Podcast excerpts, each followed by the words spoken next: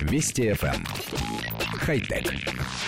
Здравствуйте, с вами Николай Гринько.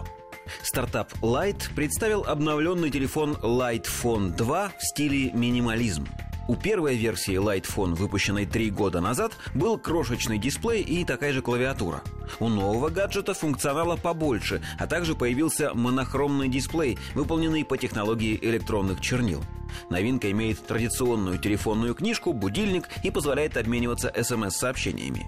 Также разработчики планируют и дополнительные функции: навигация, плеер для прослушивания музыки, управление голосом, словарь, калькулятор, прогноз погоды.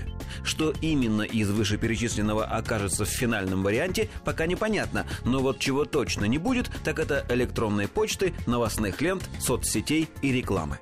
Первую версию антисмартфона продавали за сто долларов, вторая оценена в двести пятьдесят. Что интересно, дороговизна и долгое ожидание покупки не стало препятствием для людей, решивших заказать товары и тем самым поддержать проект. Несколько дней спустя, после начала кампании, удалось собрать свыше полумиллиона долларов. Эта сумма в два раза превышает необходимую для старта производства.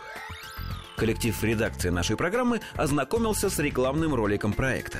Телефон будет иметь стандартную для смартфонов форму, но уменьшенный размер, а его экран из электронной бумаги займет всю лицевую поверхность и сможет демонстрировать только самую необходимую информацию: время, имя звонящего, текстовые сообщения и клавиатуру для их набора. Создатели позиционируют новый телефон как устройство, способное избавить владельца от интернет-зависимости и привычки постоянно смотреть на экран.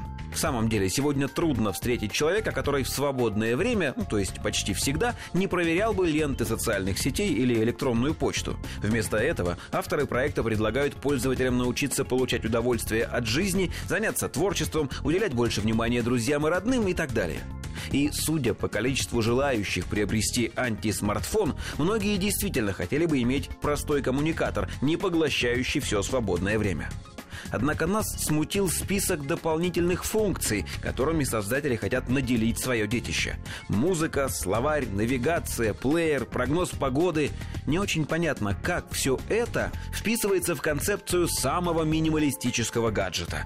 Или по нынешним временам такой впечатляющий набор функций считается абсолютным аскетизмом? Как-то не очень верится.